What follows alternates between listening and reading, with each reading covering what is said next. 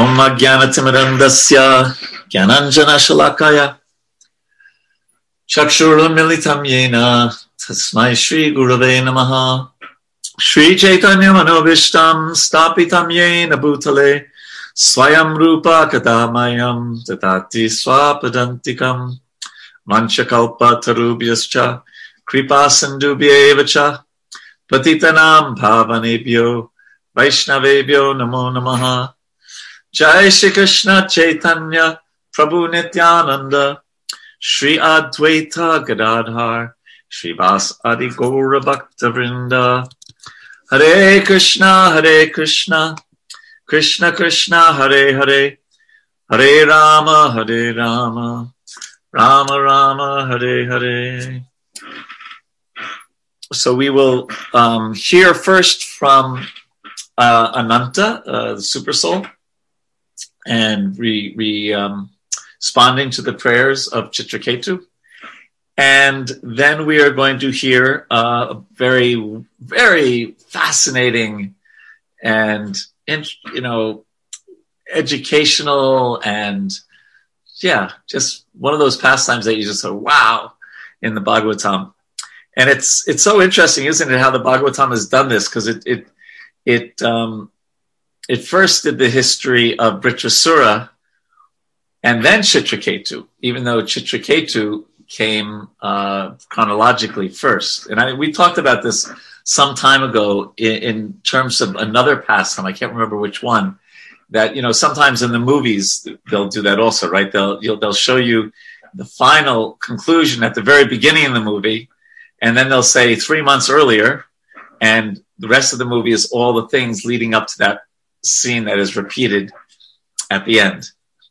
So here we heard about Vritrasura and his glorious return back to the spiritual world. And now we're hearing how that all, how the whole thing took place. But first we have some philosophy to cover because uh, uh, the Lord gets a bit philosophical in um, in these uh, verses that we are up to um, before we get on to chapter 17. So we're still on 16. And I believe we're on verse 51. Is that what everyone remembers? That's what I recall. 52, Prabhu. 52. Okay, thank you. 52. That's right, 52. All right, let me just get my notes ready. Om Namo Bhagavate Vasudevaya. Om Namo Bhagavate Vasudevaya. Om Namo Bhagavate Vasudevaya. Om Namo so, Bhagavate Vasudevaya. So we're on 52 and we're going up to 53. Okay, so 52. Oops, people are joining like crazy. so this is the Supreme Personality of Godhead, Anantadev speaking. And he says, in this world of matter, which the conditioned soul accepts as consisting of enjoyable resources. The conditioned soul expands, thinking that he is the enjoyer of the material world. Similarly, the material world expands in the living entity as a source of enjoyment. In this way, they both expand, but because they are my energies, they are both pervaded by me. As the Supreme Lord, I am the cause of these effects and one should know that both of them rest in me. The next verse, so um, that was 52.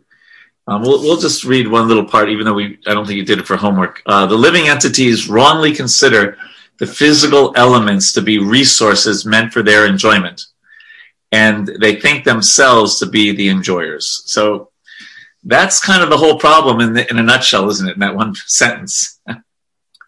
The living entities wrongly consider the physical elements earth, water, fire, air, ether, mind, intelligence, false ego to be resources, or, or let's say sound, smell, touch, taste.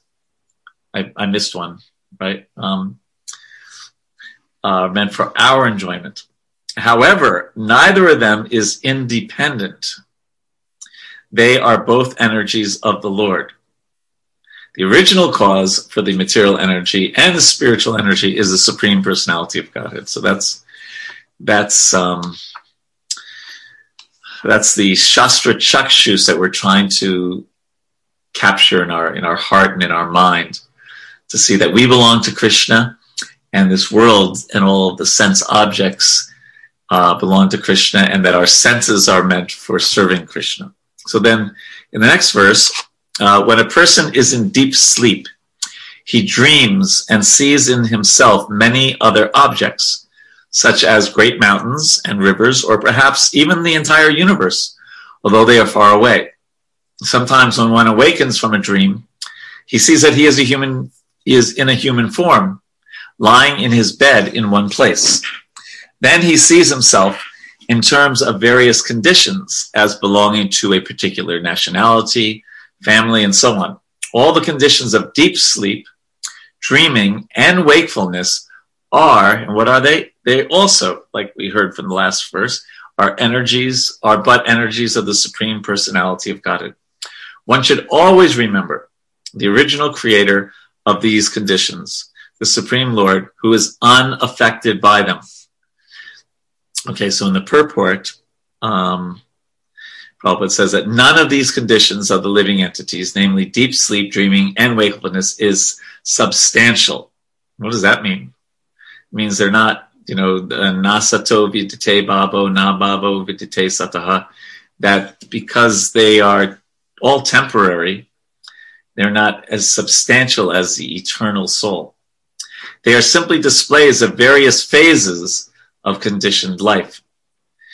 There may be many mountains, rivers, trees, bees, tigers, and snakes that are situated far away, but in a dream, one may imagine them to be nearby. Similarly, as one has subtle dreams at night, when the living entity is awake, he lives in gross dreams. Isn't this fascinating writing? Gross dreams of nation, community, society, possessions, skyscrapers, bank balance, position, and honor. I remember the devotees once uh, came out with a a record. Anyone remember when there was records? They predated CD. Uh, they predated CDs. They predated eight tracks, and they predated cassettes. Although I think they've brought they've uh, come into popularity a little again now for like the cool people. Uh, but um, so the Woodies once made a record called Night and Daydream.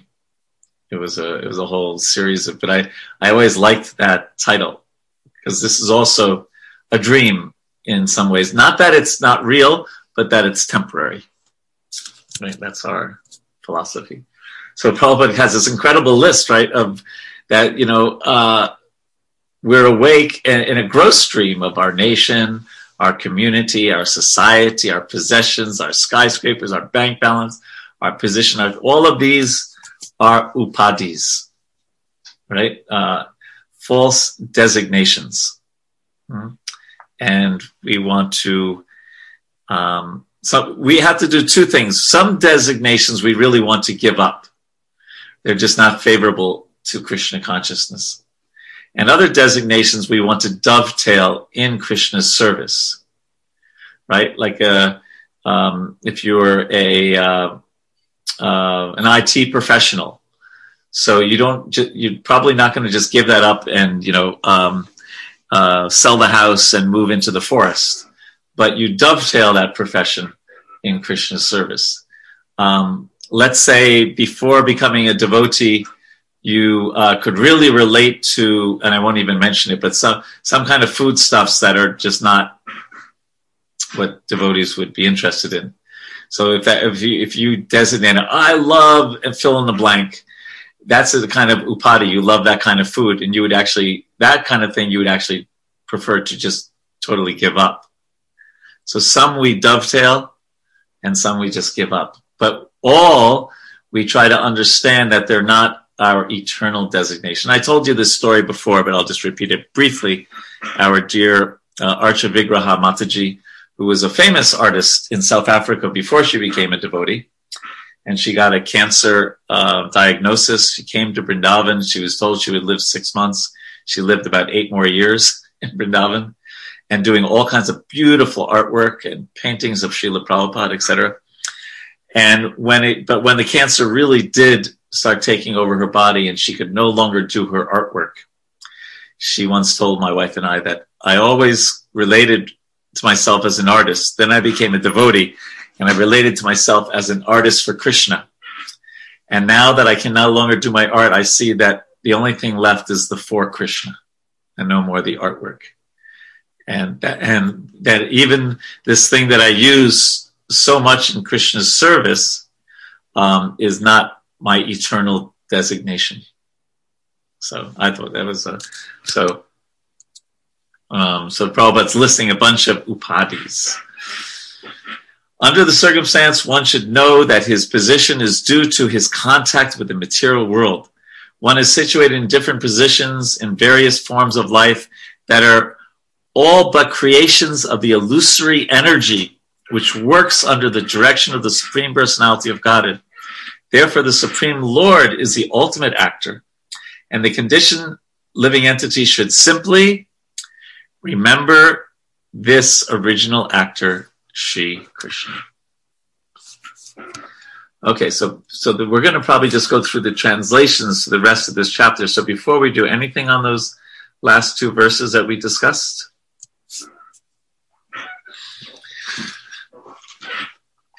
And so the verse, by the way, is uh, maybe uh, Sugandha can put it in the chat. Sarvopadi vinirmuktam tatparat vena nirmalam hrishikena hrishikesha sevanam uttamam. That uh, sarvapadi, that we get rid of, of these different material designations. Uh, that was quick. Somebody beats Sugandha to it. You're in big trouble now, Sugandha. You have competition. Uh, Yes, sarva padi virnumukta. Bhakti or devotional service means engaging all the senses in the service of the Lord. That's the uh, the third line and part of the fourth. The master of all the senses. Uh, when the spirit soul renders service, there are two side effects. One is freed from all material designations. That's upadi, and one's senses are purified by employing them in the service of the Lord. Thank you for putting that. Oh no, that was who put that in there. Sorry, you're not. You're not. You don't have any competition, Sugandha. Anything else on the on these verses? Yeah. Uh, yes, Andy, go ahead. Yeah, if you look at the Sanskrit of um, 53 and 54, okay. Um, Prabhupada used kind of a broad brush in translating that. I think there's a lot more in there. I guess I should reserve that for a Bhakti Lounge discussion sometimes. No, but that's that's okay. Can you give an example? Well, it says uh, I never know. I don't know how to translate. I know it's Slade's idea how to translate it, but it says it looks like it's saying that perceives the whole universe in himself. Uh, is what is what the Sanskrit is saying. Um, perceives also in himself. Atmanam, himself. so it's yeah. in himself, himself. yes, well, you see, what, what, Prabhupada, uh, what when Prabhupada is translating, he has um, the benefit that we don't have when we see the book of having the commentaries of uh, the great acharyas um, that he's deriving a lot of his understanding from. So he's following the parampara, and they're explaining something in the same way, explaining something in the same way. And actually, the Bhagavatam, just to give you a little Puranic history here, um, from a scholar's point of view, not that I'm a scholar, but hearing from scholars, that some of the Puranas, we're not exactly sure about some of the text, or there's different there there's different um, versions of them. Okay, and the reason for that is the way that a a uh, ancient literature um, is remains intact is if there's a lot of commentaries on them generation after generation. So that because then you have two things. You have the the commentaries who are quoting the verses and you also have people who are you know as we would use the word preaching from them and quoting so many verses. And the combination of that helps a uh, an ancient text remain intact.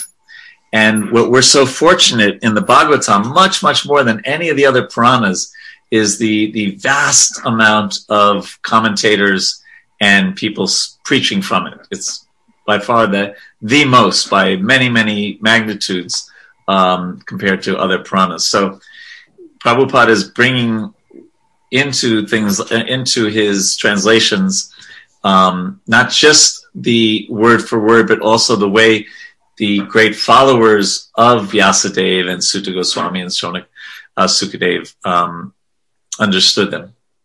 So that's what's maybe uh, I, you know I'd have to get someone like Radhika Raman Prabhu to look at this to give a, a thorough understanding of that because I'm not a Sanskritist, but that is what he has told me is often happening. Is that all right, Andy?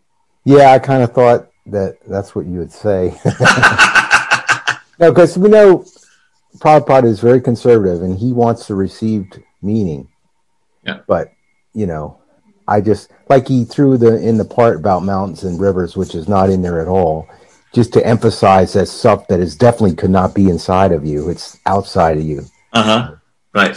That's what he wanted to do, and that's what he thought the meaning was, and I accept it for now. But I, it just would be fun to go into it and you know. Well, if you remind me, I will uh, send it to one of our my Sanskrit friends and see what they say because they can look at the previous acharyas and things if that was interesting. Yeah, that that would be nice. Yeah. okay, Thanks. so you have to send me an email to remind me. Okay. Yeah, okay. Right. Anything else? Hare Krishna Prabhu. Yes, Raghunandan Prabhu. Uh, this this upadhi, this uh, designation reminded me of uh, like an actor acting in a movie or a, a drama uh, once the the movie or the drama is done the actor comes back to the original uh, self mm. but doesn't pretend to be the person that he or she is portraying so we the living beings are like portraying some uh, character or some personality that we are not actually and we have to revert back to our original uh, self. Yes. And because we can't just become like a white slate, like a like an impersonalist might think, we we don't give up, um, but we use in Krishna service, right? So, you know, um, I'm just guessing here, but but like so, Raghunandan, you might um, your preference for South Indian prasadam instead of Bengali prasadam is not going to change uh, in this life, if, if that's a, if that's true. So you just dovetail that in Krishna service. You make sure that every you you know make all kinds of wonderful South Indian preps and you offer them to Krishna like that. So you know, so we still have our prarabdha karma, which is this body and this mind, and uh, trying to make it all blank well, I'm a spirit soul. I have nothing to do with it. You know, you know, we don't, for example, change our vocabulary overnight. We we got conditioned to use certain words in certain ways because of our, our how we were brought up by our mother, or you know what we learned in school, and that's not going to. Um, so so we use that vocabulary in Krishna service. Yeah, we don't say, "Well, I'm not a male or a female. I, you know, I can use either bathroom when I'm at the airport." you know, we we we we don't. Um, yeah. Okay. Shall we move on, or did uh, anyone else have something they want to say? Okay. Nandimuki, is it is it snowing in New Jersey? It is. Okay. It's about to snow. Okay, we, we're sending our snow your way. Okay, so we are on um, text 55, and we're going to be going through these translations till the end of the chapter because I don't think I gave you any other verses to study, right? Know me, so this is still Anantadev preaching a lot of philosophy to Chitraketu. Know me to be the supreme Brahman, the all pervading supersoul, through whom the sleeping living entity can understand his dreaming condition and his happiness beyond the activities of the material senses. That is to say, I am the cause of the activities of the sleeping living being. If one dreams during sleep, if one's dreams during sleep are merely subject matters witnessed by the supersoul, how can the living entity, who is different from the supersoul, remember the activities of dreams? The experiences of one person cannot be understood by another. Therefore, the knower of the facts, the living entity who inquires into the incidents manifested in dreams and wakefulness is different from the circumstantial activities. Okay, that's now we're getting some. I hope you followed that. That knowing factor is Brahman, spiritual source.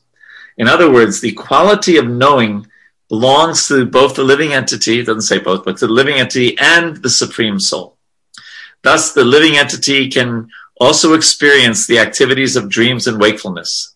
In both stages, the knower is unchanged, meaning the soul or the supersoul, but is qualitatively one with the supreme Brahman. So in this case, the knower is. So this takes us back to the 13th chapter of the Bhagavad Gita, where Krishna talks about the Kshetra, the Kshetragya, and there's two Kshetragyas. The Kshetra means the body, and the Kshetragya refers to the knower of the body. And there's two of them, the, the soul and the super soul.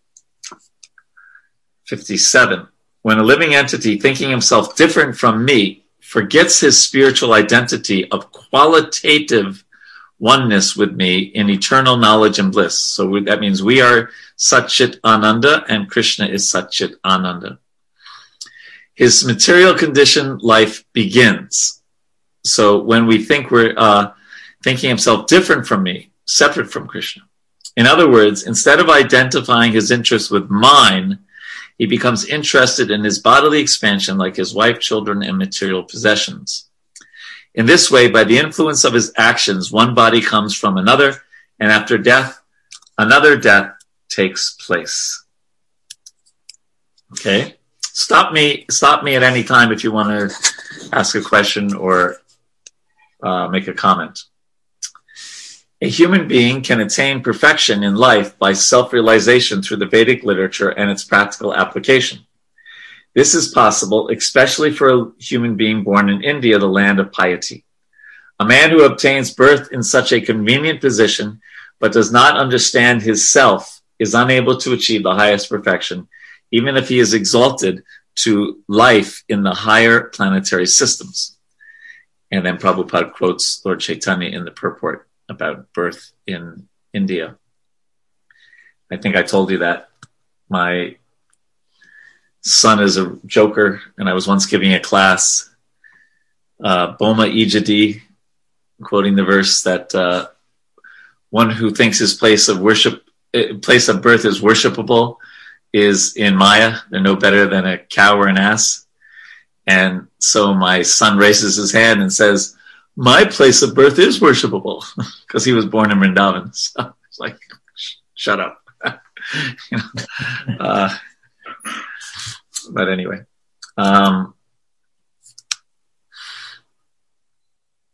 so the Lord continues, remembering the great trouble found in the field of activities performed for fruitive results, and remembering how one receives the reverse of the results one's desires whether from material action or from the fruitive activities recommended in the Vedic literatures, an intelligent man should cease from the desire for fruitive action. Fruitive action means, you know, selfish action.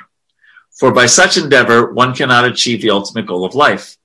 On the other hand, if one acts without desire for fruitive results, in other words, if one engages in devotional service, he can achieve the highest goal of life with freedom from miserable conditions.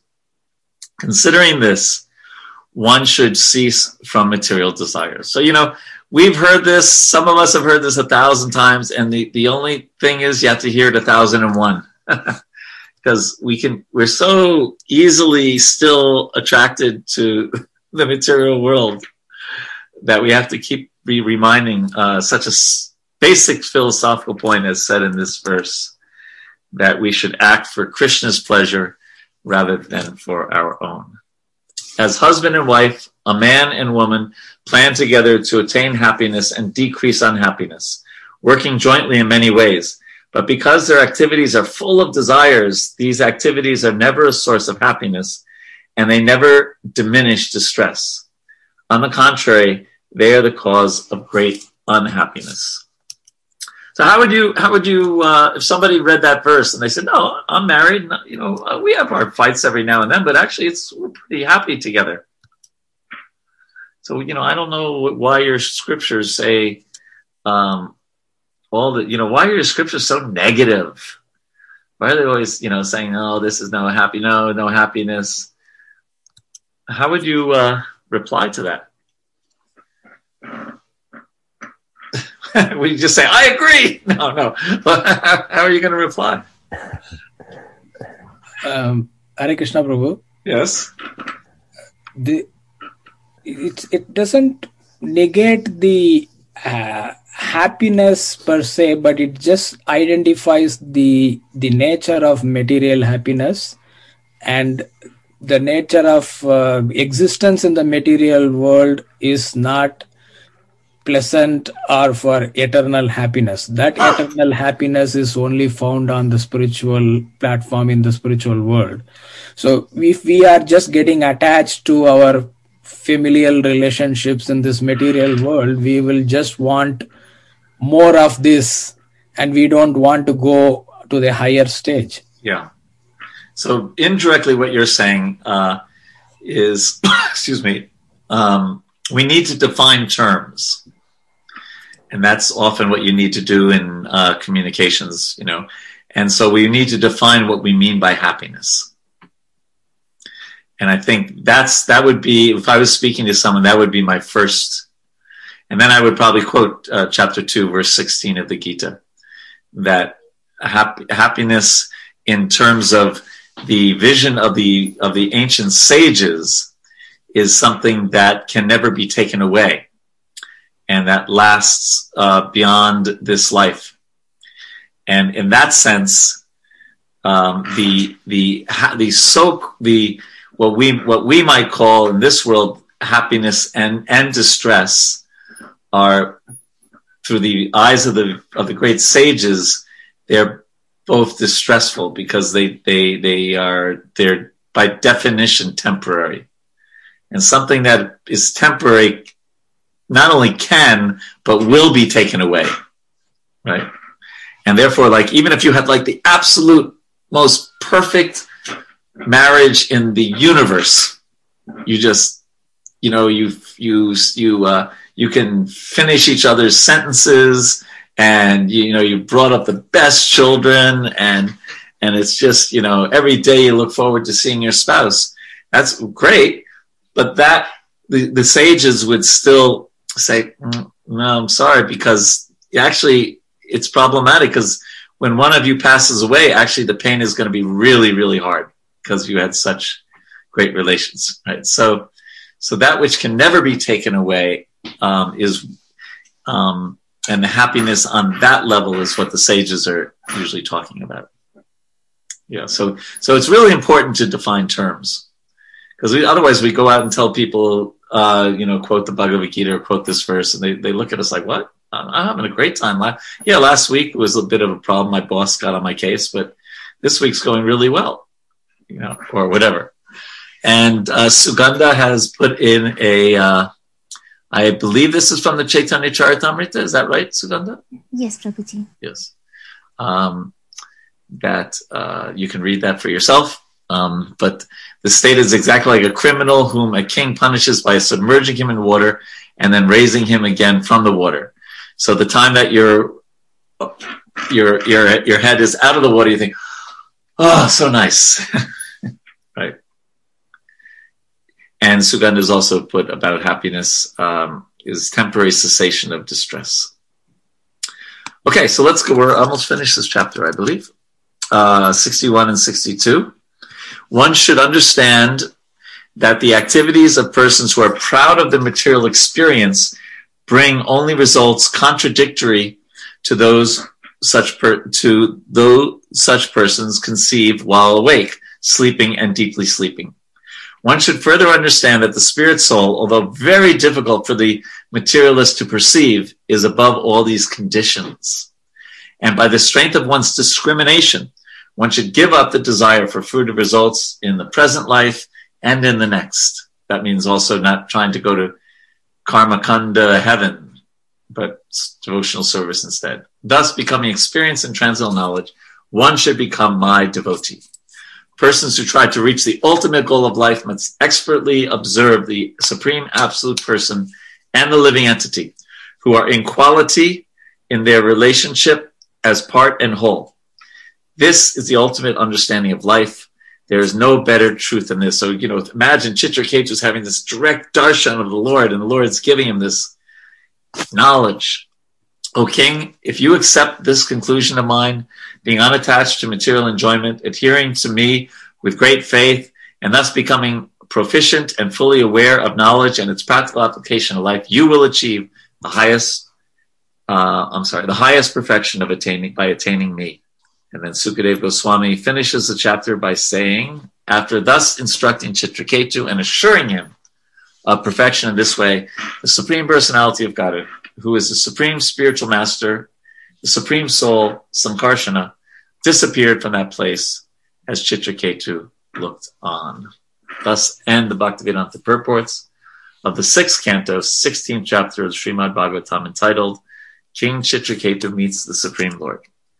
And now Mother Parvati curses Chitraketu. Okay, you ready? We're starting a new chapter. Very exciting chapter.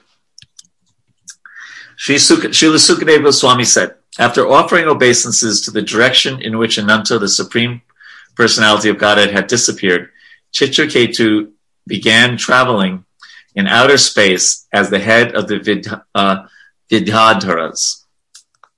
Now, listen, this is a little surprising, you might think.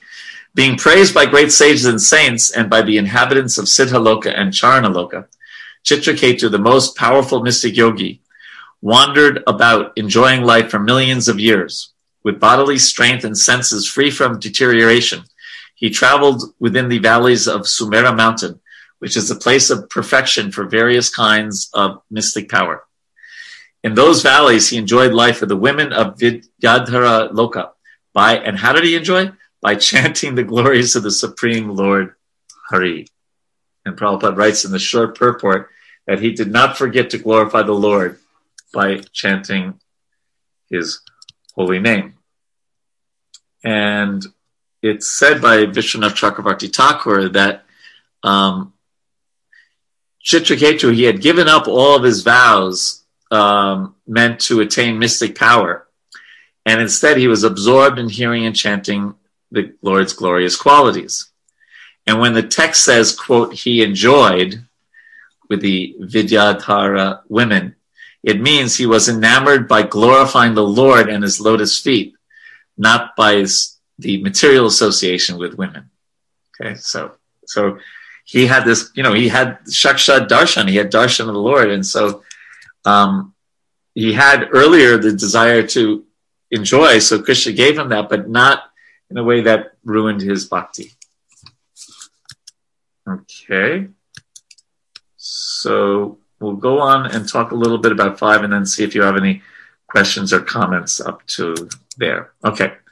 One time, while King Chitraketu was traveling in outer space on a brilliantly effulgent airplane given to him by Lord Vishnu, he saw Lord Shiva surrounded by siddhas and charanas. Lord Shiva was sitting in an assembly of great saintly persons and embracing Parvati on his lap with his arm. Chitraketu laughed loudly and spoke within the hearing of Parvati. And Prabhupada writes in the purport, the purport, he quotes a Sanskrit verse from Vishwanath Chakravarti Thakur. And then he says, the purport is that the Supreme Personality of Godhead. So this is important to keep these few sentences in mind as we read this, this Leela, this pastime. And this pastime takes place on numerous different levels. But this is the deepest level and something that we shouldn't forget as we're reading the other levels. The purport is that the Supreme Personality of God had wanted to bring Chitraketu to Vaikunta as soon as possible. The Lord's plan was that Chitraketu be cursed by Parvati to become Vritrasura, so that in his next life he could quickly return home back to Godhead. There have been many instances in which a devotee acting as a demon has been brought to the kingdom of God by the mercy of the Lord. Um, so we just made this point that the Lord wanted, um, wanted to bring Chitraketu back quickly to the spiritual world. So he made this whole, so it's like a, the Lord is like the conductor in orchestra, orchestra and he's, he's arranging this uh, incredible uh, pastime. I have a good question. Yes. Why did the Lord make him a demon? Why couldn't he just have, um, just you know, maybe bit by a snake or something like that? You know, like why does he have to go through this extra life in order to go back to um, back to the Lord? That's a great question, Jay. Or you, could it be because he wanted to teach Indra a lesson? Because that also comes on top of that as well, doesn't it? Well, that's yeah. The Lord often does uh, many things with one action. Okay, so one thing, like you just said, but let's let's look at that question a little deeply because that's a brilliant question, and let's look at it in the context of the uh, Srimad Bhagavatam.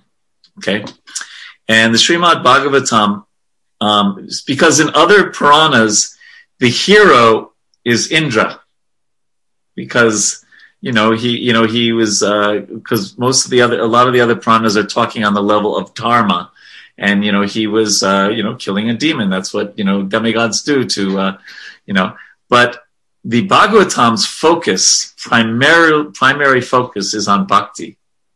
And therefore the hero is Vritrasura in the Bhagavatam because he was, uh, um, because of his devotion. And what the Bhagavatam often does, okay, so you'll see in the Bhagavatam two things. Um, it does, in, in, in a number of places, uh, establish the Vedic social life, you know, Varnashram and, you know, uh, Brahmins teach kings and, you know, um, uh, more of a male prominent role and things like that. But the emphasis in the Bhagavatam is different than other Puranas. It's, it, the emphasis is on bhakti and therefore there's many, many places in the Bhagavatam that turn the traditional um, societal roles upside down. So therefore, you see, Vritrasura is uh, is considered a greater devotee than Indra, even though he's a demon. So there's a great lesson there that that a demon, if they have bhakti, is better than the best demigod. Okay. Um, uh, other other other things in the other points like that in the uh, traditionally um, seniority is very important, right? We respect your elders. But in the Bhagavatam, we see two of the greatest devotees are five year old, five years old, Prahlad Maharaj and Dhruva Maharaj. So turning things upside down. Traditionally, um, as one scholar once said, a Christian scholar, that um, transcendence was traditionally a male project, M-A-L-E, right? But he, but we read in the Bhagavatam, the greatest devotees are who?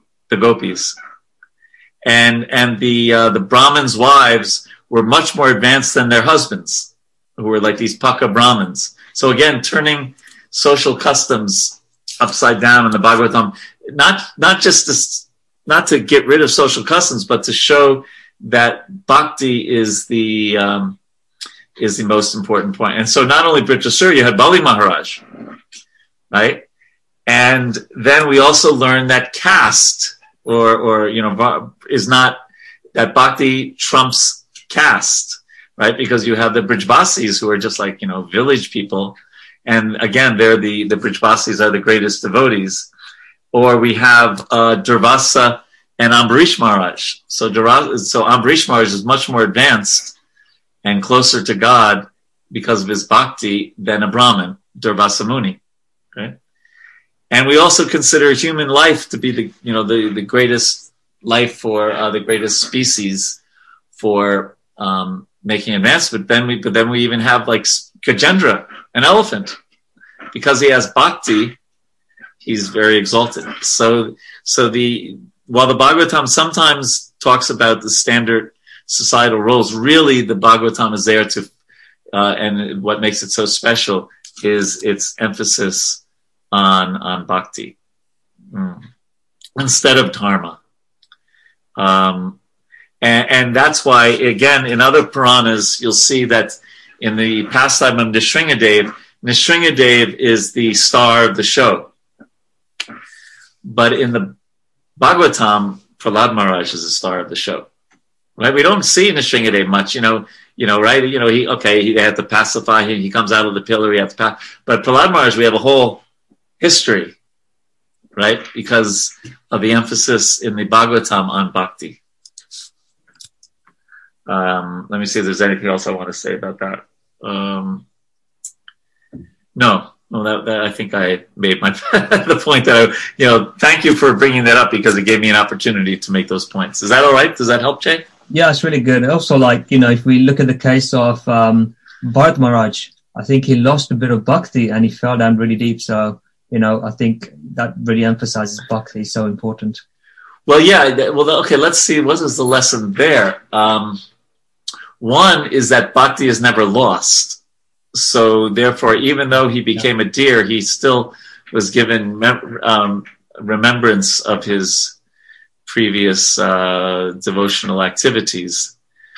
And then also in his next birth about how careful we want to be to protect our bhakti. So he played dumb and this and that just to not have to mess around with the material world. Yeah. So, um, you might have noticed that I just finished a two hour class with Radhika Raman and therefore these are not my brilliant ideas. I'm getting them all from him.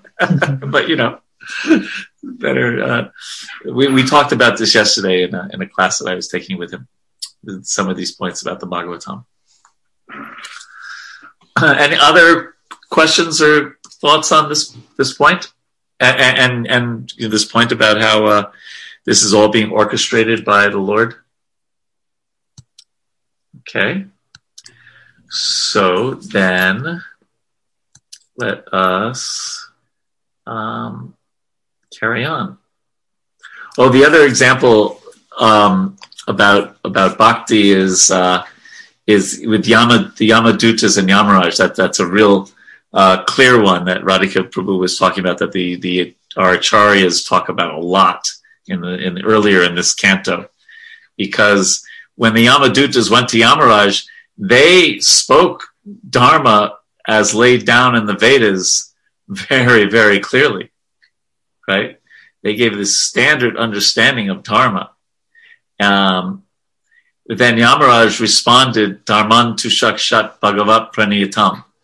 Uh, and uh, dharmasya no, is that? Yeah, yeah. That bhakti supersedes Dharma. And that he was saying that this verse is one of the most important verses in the Bhagavatam um, because it's showing how bhakti supersedes Dharma. And it's um, that bhakti, that not that social structure is rejected, but that bhakti is a higher understanding. And of course, our acharyas then, he said, uh, use this section to uh, lift us up to the bhakti of chanting the holy name of Harinam. Okay, so now we're going up to seven, unless you have any comments or questions. So Chitraketu is seeing this amazing scene, and he says, Lord Shiva, the spiritual master of the great of the general populace, is the best of all living entities who have accepted material bodies. He enunciates the system of religion.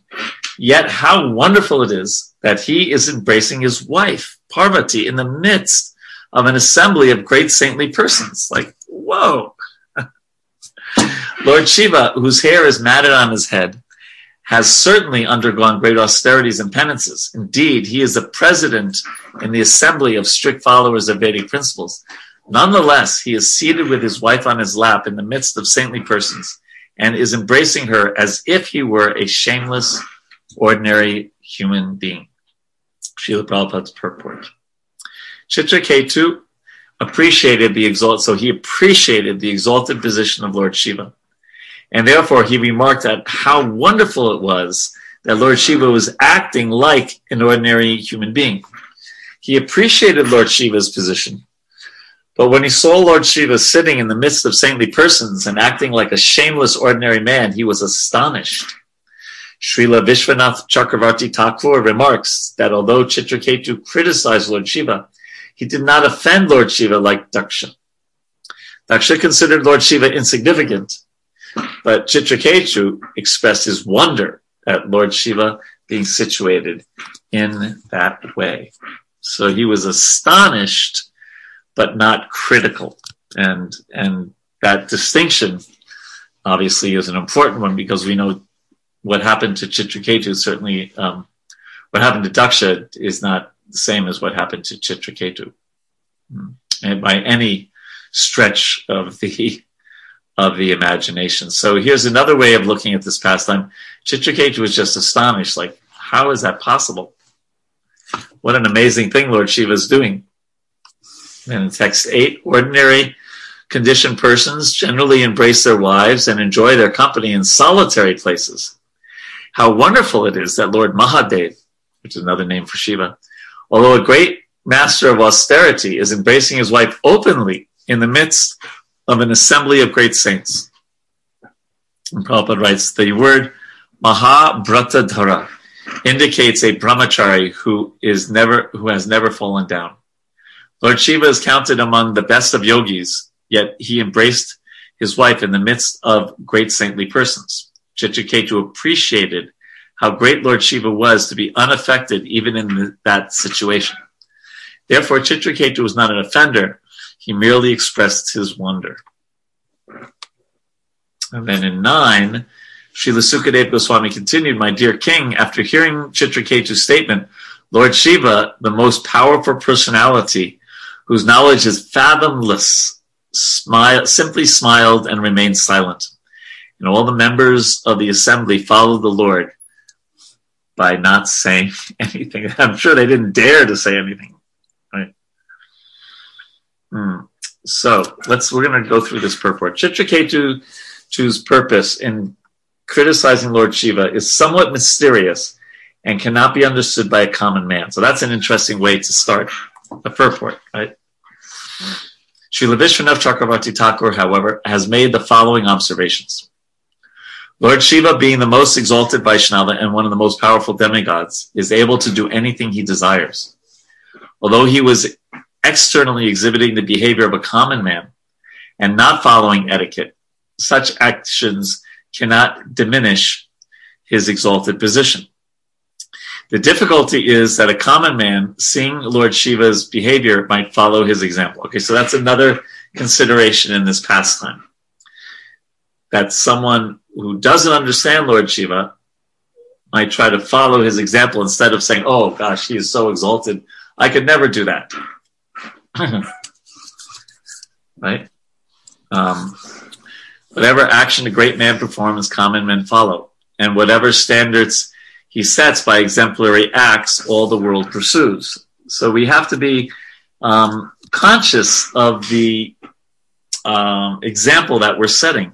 Uh, I can give you an example in my life. I'm just looking at what Sugandha has posted. Ah, thank you. Yes uh, previously from the sixth canto.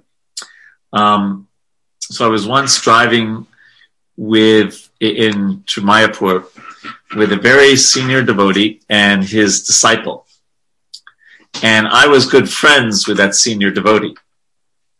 So I started talking to him uh, as friends would, right? Kind of joking and this and that. But he had a disciple in the back seat, um, and so, you know, he, I could tell by his eyes, he was, you know, don't, we have to be a little bit more formal because, you know, a young devotee, you know, is like a 18 year old devotee or something like that, wouldn't, you know, understand our, you know, it wouldn't, it, it wouldn't be favorable for his Krishna consciousness. So I, so I had to be, you know, yad yad, uh, the verse that's quoted here, I had to try to set a proper example of how to um, deal with a senior devotee rather than the example of you know kind of yucking it up with a friend. And I don't know if that's the best example, but you get the idea that in different situations we have to be mindful of the example that we're so there was nothing nothing offensive or anything. Matter of fact, it was considered very sweet generally when I'm with him alone and we're you know talking to one another. But in this situation, it was not it was not appropriate right so we have to be good judges of time place and circumstance and be mindful of the um, the example that we are you know um, providing for others A common man might also criticize Lord Shiva like Daksha, who suffered the consequences for his criticism. King Chitraketu desired that Lord Shiva cease this external behavior so that others might be saved from criticizing him and thus becoming offenders. Okay, so there's another layer of understanding. Chitraketu didn't want people who see Lord Shiva to criticize him and therefore be offenders. So he was trying to help them. Okay?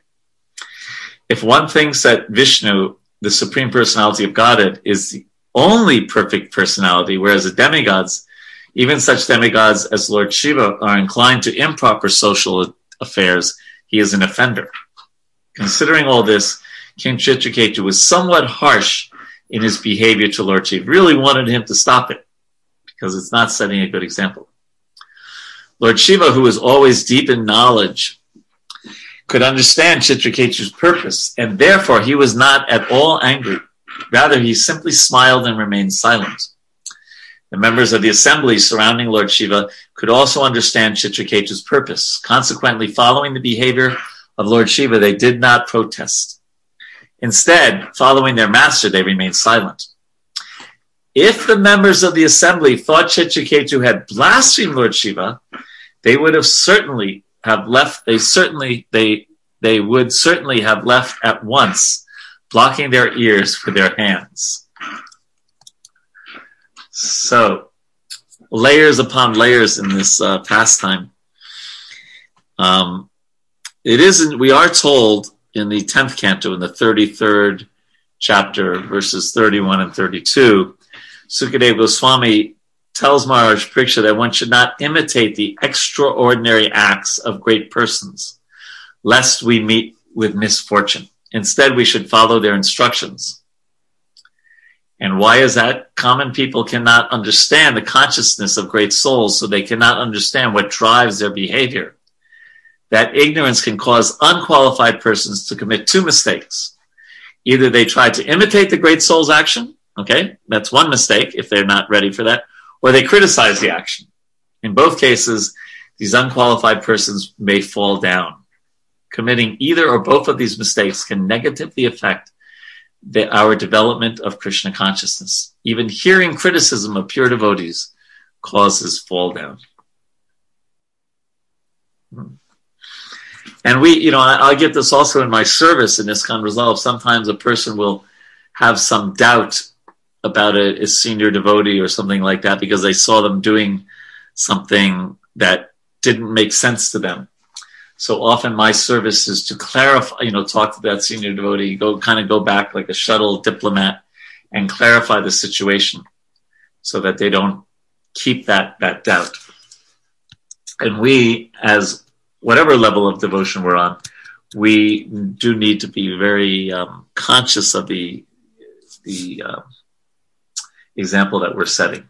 It's it's a uh, it's a and it's a fine line between you know kind of like in this very selfish way. What do I wonder what people think about me? You know, and and trying to uh, you know act in such a way that people will think I'm a great devotee. No, we don't want to do that, but we do want to set an example of humble service because people do notice our example. And like we've said before, you know, what you are speaks so loudly that it's very hard to, for people to hear what you're saying. Example is more powerful often than precept. Hmm? So, that's uh, what are your thoughts on up to text nine?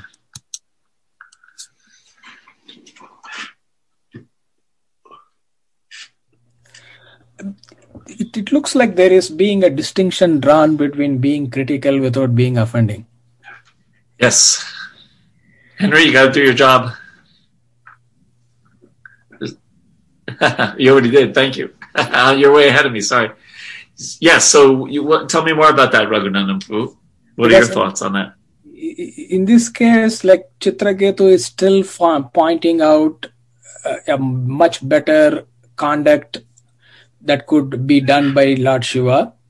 So he, while doing that, he had to show, be a little critical about the current behavior of Lord Shiva, but he was not trying to put him down or make him insignificant, and that would be like more on the levels of offending a personality, uh, which Chitraketu was not doing. But it is very a thin line, but still there is a distinction. Yes, there is a. I like that. I very much appreciate the thin line, and let's let's examine that thin line a little bit. In the Sanskrit, it's called a ninda, sadhu ninda, right? Is offending a devotee. And ninda, the best translation I've ever seen of that word into English is malice. And maybe someone could uh, look up malice in the dictionary, put it in the chat, please. Malice. Um, it, it, it indicates you're really wanting to do bad to another person, right? Um, at the same time, we're also taught sometimes that, you know, we should be careful even about the casual, oh, you know, Raghunandan, he's always late, you know, or something. Not that you are, but you know what I mean?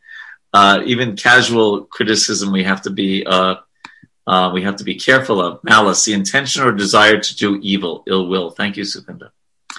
So the way I've, I've often heard Buri Prabhu talk about this says, don't criticize devotees unless it's your service.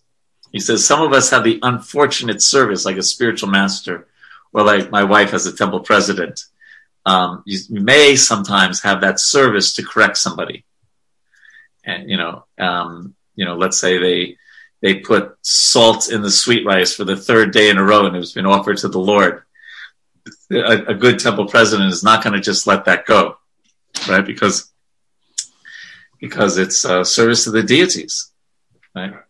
But if it's not our service, then we really should probably think a number of times before just, you know, having an uncontrolled tongue and saying ill things about devotees. Because we have to remember that regardless of the devotees' faults, they are, um, as Prabhupada in one letter said, they're better than kings, all of them. Or another way to say it is that they're dear to the Lord. The child who doesn't know how to walk yet uh, and stumbling along is dear to the parents. So the bhakta who's not very pure yet and is struggling with the material energy is still dear to the Lord. so uh, caution is uh, is is warranted. And and and Bhaktivinoda Thakur would say uh, not just caution, but do the opposite. Instead of speaking ill of devotees, glorify devotees. Mm. And and he went through all the ten offenses against the holy name and, and tried to like positivize them, if there is such a word. So thank you for bringing that up, Raghunandan Prabhu. Other questions or comments? I just have another quick comment on yes, uh, Lord Shiva's behavior again. Like, uh, you know, even during the pastime of Daksha, we noticed how he was silent in the assembly. He just got up and left the assembly. And again, this time again, he's really silent. He knows, like, you know, uh, Chitraketu is not actually offending him, but, you know, he's just taken it really, really light, lightly. He's not said a word. But I was thinking, like, you know, sometimes we must say something, you know, when, when somebody says something because if you don't say anything, you could be part of, you know, if somebody's doing something wrong, you could be part of it. That's right. And at other times, it's better to be silent than to retaliate and to um, cause some sort of offense or an argument or conflict. Well, let's look at that a little, Jay. So, first of all, Lord Shiva, when he's he is is is giving talk about being a good example, is showing the example of a devotee. So, um, when he personally gets criticized, it's like ah, ram ram, you know, what do they say? Water off a duck's back, right? You know, it's just not. Uh, it's not the devotee doesn't take offense seriously. Um, but let's look, look at that last sentence in verse nine, the purport. If the members of the assembly thought that Chitraketu had blasphemed Lord Shiva, they would certainly have left at once, blocking their ears with their hands. So if someone is speaking ill of a devotee or of Lord Krishna, we have uh, other um, options at our command. One of them is like this Another one is to defeat the person.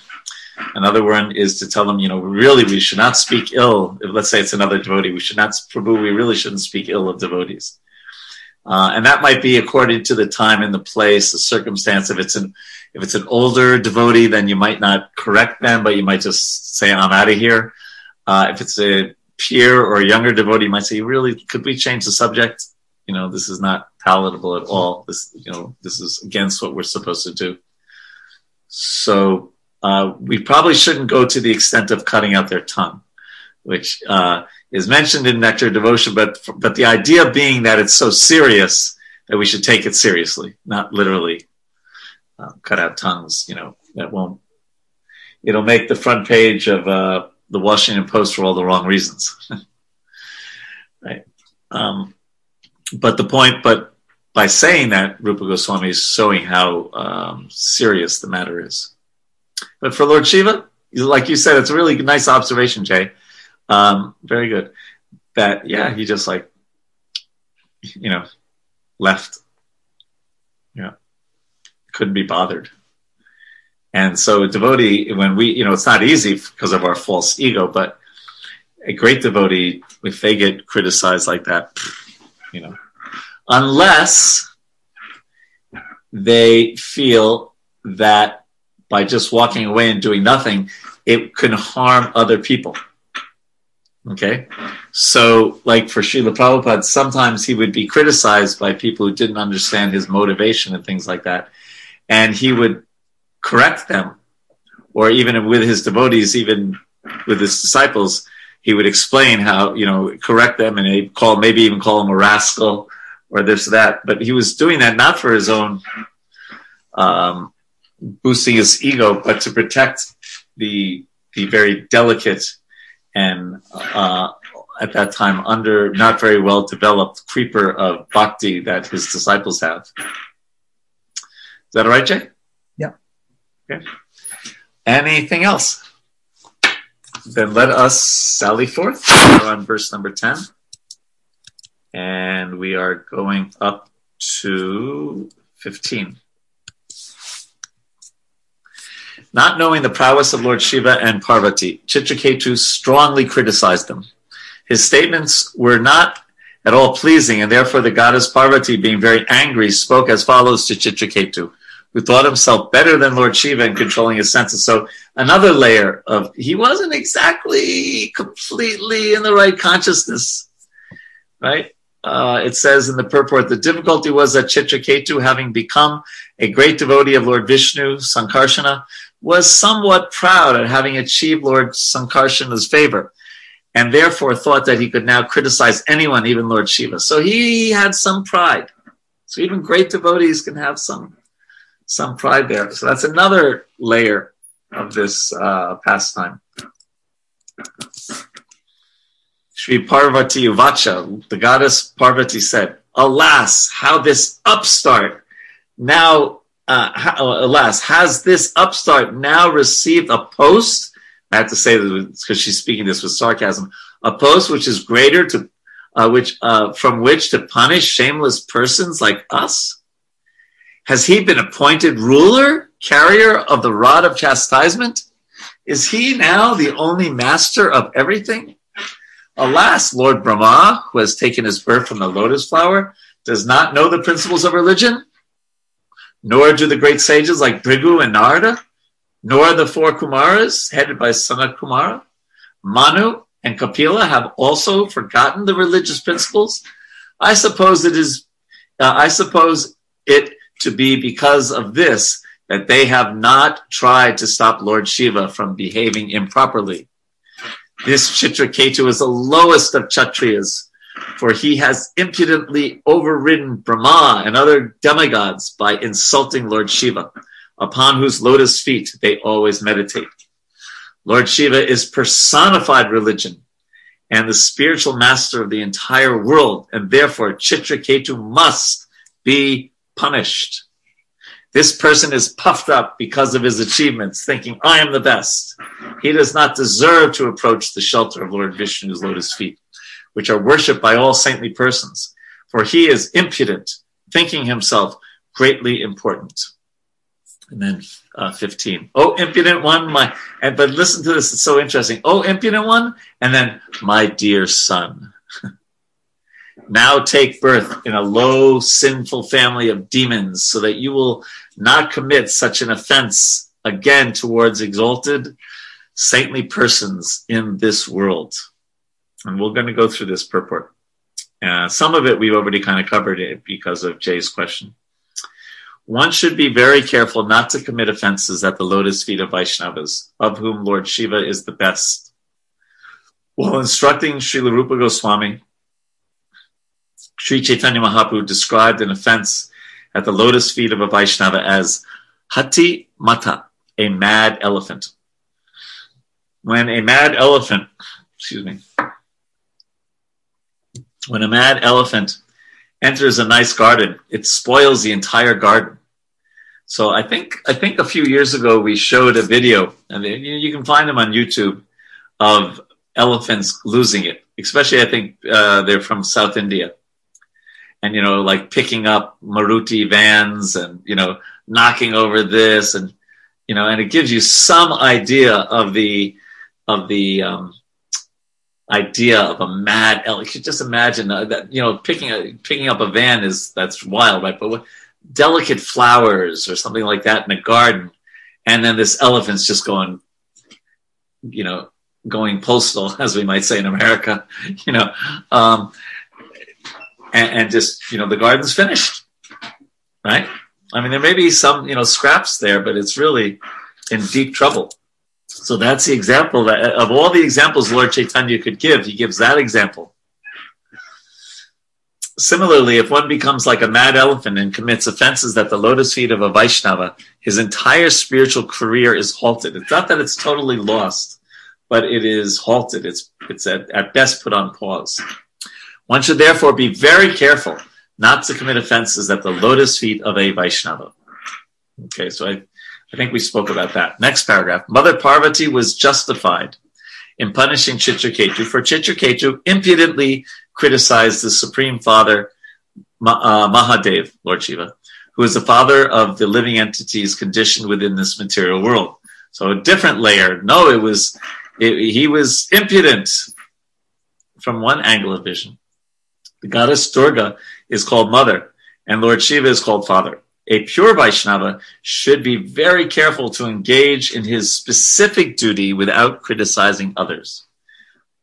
This is the safest position. Otherwise, if one tends to criticize others, he may commit the greatest offense of criticizing a Vaishnava. So we do, I like that first sentence. We do our duty. We, you know, we kind of like, you know, put our blinders on, so to speak. We do our duty. We do our service to Krishna and we don't criticize others.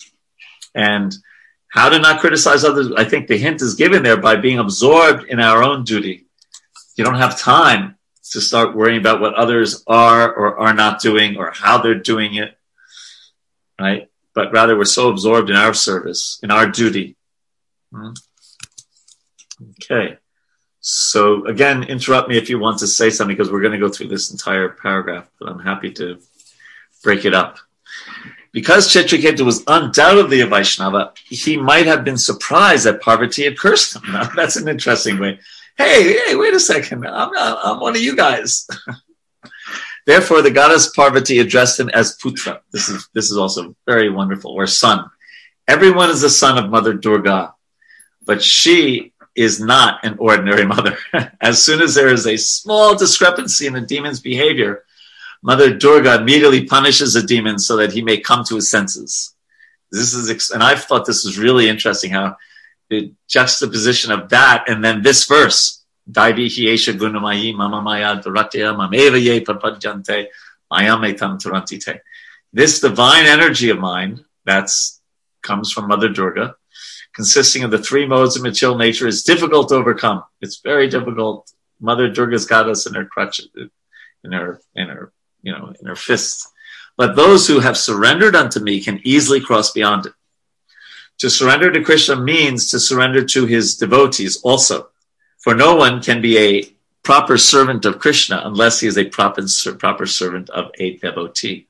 Chadiya Vaishnava Seva Nischayra Payecha Keva. Without serving a servant of Krishna, one cannot be elevated to being a servant of Krishna himself. So that's an important statement, isn't it? That uh, we don't surrender to Krishna. Um, no one can be a proper servant of Krishna unless he is a proper servant of one of Krishna's or Krishna's devotees. Therefore, Parvati spoke to Chitraketu exactly like a mother who says to her naughty child, My dear child, I am punishing you so that you won't do anything like this again. Hmm. So, another angle of vision, Mother Parvati, it seems that she's really upset, but she's actually doing this chastisement in the mood of a mother. The tendency of a mother to punish her child is found even in Mother Jashoda, who became the mother of the Supreme Personality of Godhead. Mother Jashoda punished Krishna by binding him and showing him a stick. Thus, it is the duty of a mother to chastise her beloved child, her beloved son, even in the case of the Supreme Lord. It is to be understood that Mother Durga was justified in punishing Chitraketu. This punishment was a boon to Chitraketu because after taking birth as a demon Vritrasura, he was promoted directly to Vaikuntha. Okay. So, any questions or comments on any of those verses that we just covered from 9 to 15, from 10 to 15?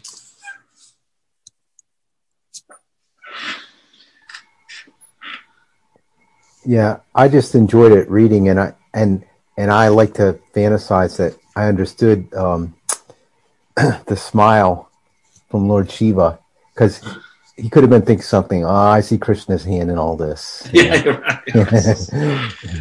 yes, the blue boy is at it again. yeah, yeah. That's I, that's a very sweet way to see it, Andy. Yeah. and and yeah, Lord Shiva was watching the whole thing and then watching his wife chastise him and then calling my dear son and just thinking, okay, Krishna, what do you got up your sleeve here? So it's also good if we can do that in our own lives. You know, we, we have some reverse in our life and we don't take it so deeply, deeply, oh, it's killing me kind of thing, but just like, okay, Krishna, what are you up to? What do you want me to do? I know you want me to surrender. Oh my gosh, you really do want, you really are giving me a hard time right now. You know that, Krishna, don't you? and then we try to see what is Krishna's desire. Hi, Krishna Prabhu. Yes. My humble obeisances. Yeah, I felt the same thing. I felt the same thing. Uh, he's such a wonderful devotee. Uh, he been getting beaten up multiple times. Uh, he never lost um, or regretted for what happened. Uh, only at the initial stages when he's lost his son, he was like really deeply immersed, and then like uh, from the from there on, um, you know, uh, he he just expressed how how should a good devotee should be. Yeah. Um, you know, he's so wonderful. Um, yes, and, and I, re- I, really go ahead. I really liked um, uh, the way that uh, he uh, he didn't uh, give any justification for why he laughed or anything. He immediately understood Krishna's mercy and then, you know, um, basically praised the Lord, uh, you know, praised another Vaishnava, and uh, took the responsibility of the thing, uh, which is something really impressive. Yes, nicely put. Let's let's say it in a different way. He he didn't try to change the material circumstances, and instead took shelter of Krishna. And that's a challenge for us. When, when something goes wrong this way or that way, our tenants, can you hear me? Okay. Our tendency is yes. to, um, is to, our first tendency sometimes is to adjust some, some of the knobs in the material world and change our material circumstances. And often what is happening is Krishna is doing this to us to try to bring us closer to him. Maybe, obviously, we may not be Chitraketu Maharaj, but we have our relationship, we have our individual personal relationship with Krishna. And usually, what Krishna, when we, there is a challenge in our life, Krishna is expecting us to try to come closer to Him in that challenging condition and not immediately go to the material circumstance. We we've spoken about this so many times. I know so I sound like a broken record, but the time that Arjuna, you know, the Brahmastra was chasing after him, and he didn't immediately say, Krishna, help! You know, he first glorified, he remembered Krishna first. And, and then took, you know, took shelter of Krishna and then asked for help. And, and in the eighth verse, uh, the seventh verse of the eighth chapter, Tasmat Saveshu Kaleshu, Mama Nusmara Yojicha in Bhagavad Gita, that remember me and then do your duty, do you know, deal with the world. So that is, um, so here Lord Shiva's, uh, I'm sorry, Chitraketu is giving us a perfect, he, he didn't try to counteract it. Um, and it's interesting, isn't it, that Sukadev Goswami is telling this story to Maharaj Parikshit, who himself was cursed and who himself embraced the um, the curse without trying to change it. He could have, Prabhupada writes that Parikshit Maharaj was such a powerful devotee, he could have changed it, but he accepted it as the Lord's blessing, as the Lord's mercy, and he accepted it. So, so that same mood that Parikshit Maharaj, Maharaj is hearing Chitraketu have that same mood that he had. That's kind of cool. Very nicely articulated, Prabhu. Very nice. that one, yeah, okay, yeah. So that, that that's uh, that's beautiful, actually. So it's not easy to do that. You know, the tendency is immediately to adjust things in the material world, and that was Dhritarashtra's tendency in the thirteenth chapter of the first canto of the Bhagavatam. He was used to just, you know, he was a king. Uh, I mean, he had all the royal riches, and uh, you know, he could snap his finger and get any food he wanted, and this and that. And Vidura had to really preach super strong to him to try to wake him up that that's not going to last forever. Okay, so you were able to make turn the knobs and adjust the material circumstance. If you were hot, you can get someone to fan you. If you were cold, you can get someone to set it. You know, you know whatever. Um, get another blanket. You were you were a king. You were treated you know like that. But now look at you you know you're you're you're losing your teeth your your liver's defective you've been blind from birth and you know it's such an embarrassing situation get out of here go to the north go to the himalayas right and, and get out of this embarrassing situation of living at the expense of people that killed your your your sons right so um so we should try to think of Krishna first and then deal with the practicalities of life. Is that all right, Shakshi?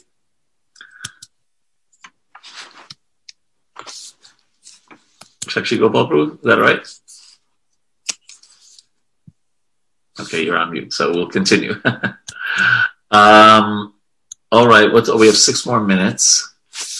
Uh, let us, uh, then what's the next verse that we're supposed to speak? Oh, 17, okay. So let us um, at least do 17. Or try to at least. Sukadeva Swami continued. My dear King Parikshit, when, when Chitraketu was cursed by Parvati, he descended from his airplane, bowed before her with great humility, and pleased her completely. Chitraketu said, My dear mother, with my own hands folded together, I accept the curse upon me. I do not mind the curse, for happiness and distress are given by the demigods as a result of one's past deeds. Purport. Since Chitraketu was a devotee of the Lord, he was not at all disturbed by the curse of Mother Parvati. He knew very well that one suffers or enjoys the results of one's past deeds as ordained by Daivi Netra, superior authority, or the agents of the Supreme Personality of Godhead. I wanted to look up something if I can find it.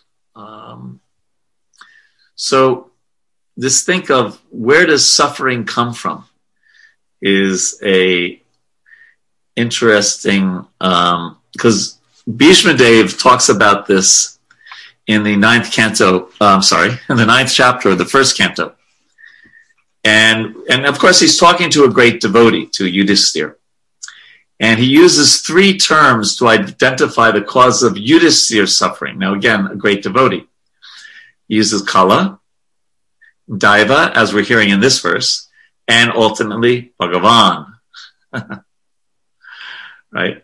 And of course, we understand that on one level, at least two, if not all three, uh, they were there in terms of Bhishma explaining to Yudhisthira why he had suffered and the Pandavas had suffered. And the same is here, right? Here we're hearing about Daivi or, or superior authority or, or um, uh, providence, it's sometimes called. And ultimately, we heard in the very first purport that it's Bhagavan doing all this, right? So there's some interesting similarities also in this and Bhishma Dev's preaching to Yudhisthira. He knew he had not committed any offense at the lotus feet of Lord Shiva or the goddess Parvati, yet he had been punished. And this meant that the punishment had been ordained. That's again, we can think of that. I didn't do anything. And we get some reaction and we say, oh, okay, okay. It's been ordained. Thus, the king did not mind it. A devotee is naturally so humble and meek that he accepts any condition of life as a blessing from the Lord. This famous, most famous verse, Tatenu Kampam Sukshamikshamano, 10, 14, 8, and that is the verse that Prabhupada said should be the guide of all devotees. A devotee always accepts punishment from anyone as the mercy of the Lord. If one lives in this conception of life, he sees whatever reverses occur to be due to his past misdeeds. Okay, so that's karma. And therefore, he never accuses anyone. On the contrary, he becomes increasingly attached to the Supreme Personality of Godhead because of his being purified by his suffering. Suffering, therefore, is also a process of purification. Srila Vishwanath Chakravarti. So let's see. Um, we'll just finish this purport and then end for the day, okay? It might go a minute or two late. Srila Vishwanath Chakrabarti Thakur says in this connection that one who has developed Krishna consciousness and who exists in love with Krishna is no longer subject to suffering and happiness under the law of karma. Okay, so then karma is out of the picture for Chitraketu. Indeed, he is beyond karma. The Brahma Samhita says, Karmani nidahati kintu chapakti bhaja. A devotee is free from the reactions of his karma because he has taken to devotional service. The same principle is confirmed in Bhagavad Gita, Sagunan Samatityaitan Brahma Bhuyaya Kalpate. One who is engaged in devotional service has already been, been freed from the reactions of his material karma, and thus he immediately becomes Brahma Bhuta, or transcendental. This is also expressed in Srimad Bhagavatam 1 2 21. Uh, Shiante Kasya Karmani. Before attaining the stage of love, one becomes free from the results of karma. The Lord is very kind and affectionate towards his devotees, and therefore a devotee in any condition is not subjected to the results of karma. A devotee never aspires for the heavenly planets. The heavenly planets, liberation and hell are non-different for a devotee, for he does not discriminate between the different positions in the material world. A devotee is always eager to return home back to Godhead and remain there as the Lord's associate. This ambition becomes increasingly fervent in his heart, and therefore he does not care about material changes in his life. Srila Vishwanath Chakravarti Thakur comments that Maharaj Chitraketu's being cursed by Parvati should be considered the mercy of the Lord. Okay, so there it is, Bhagawan. The Lord wanted Chitraketu to return to Godhead as soon as possible, and therefore he terminated all the reactions of his past deeds. Acting through the heart of Parvati, the Lord who is situated in everyone's heart, cursed Chitraketu in order to end all his material reactions. Thus, Chitraketu became Vritrasura in his next life and returned back to Godhead. Such a nice pastime. There's so many instructions here. So many. We could, we'll maybe uh, go back to that purport a little bit next week. And we'll, con- I think we should be able to easily finish this chapter next week as well. So, right on time. Uh, it's 12 o'clock Eastern, 5 o'clock in the UK. I hope you all have a uh, wonderful Krishna conscious week. And we will see y'all next week. Hare Krishna. Hare Krishna. Hare Krishna. Hare Krishna. Hare Krishna. Jai.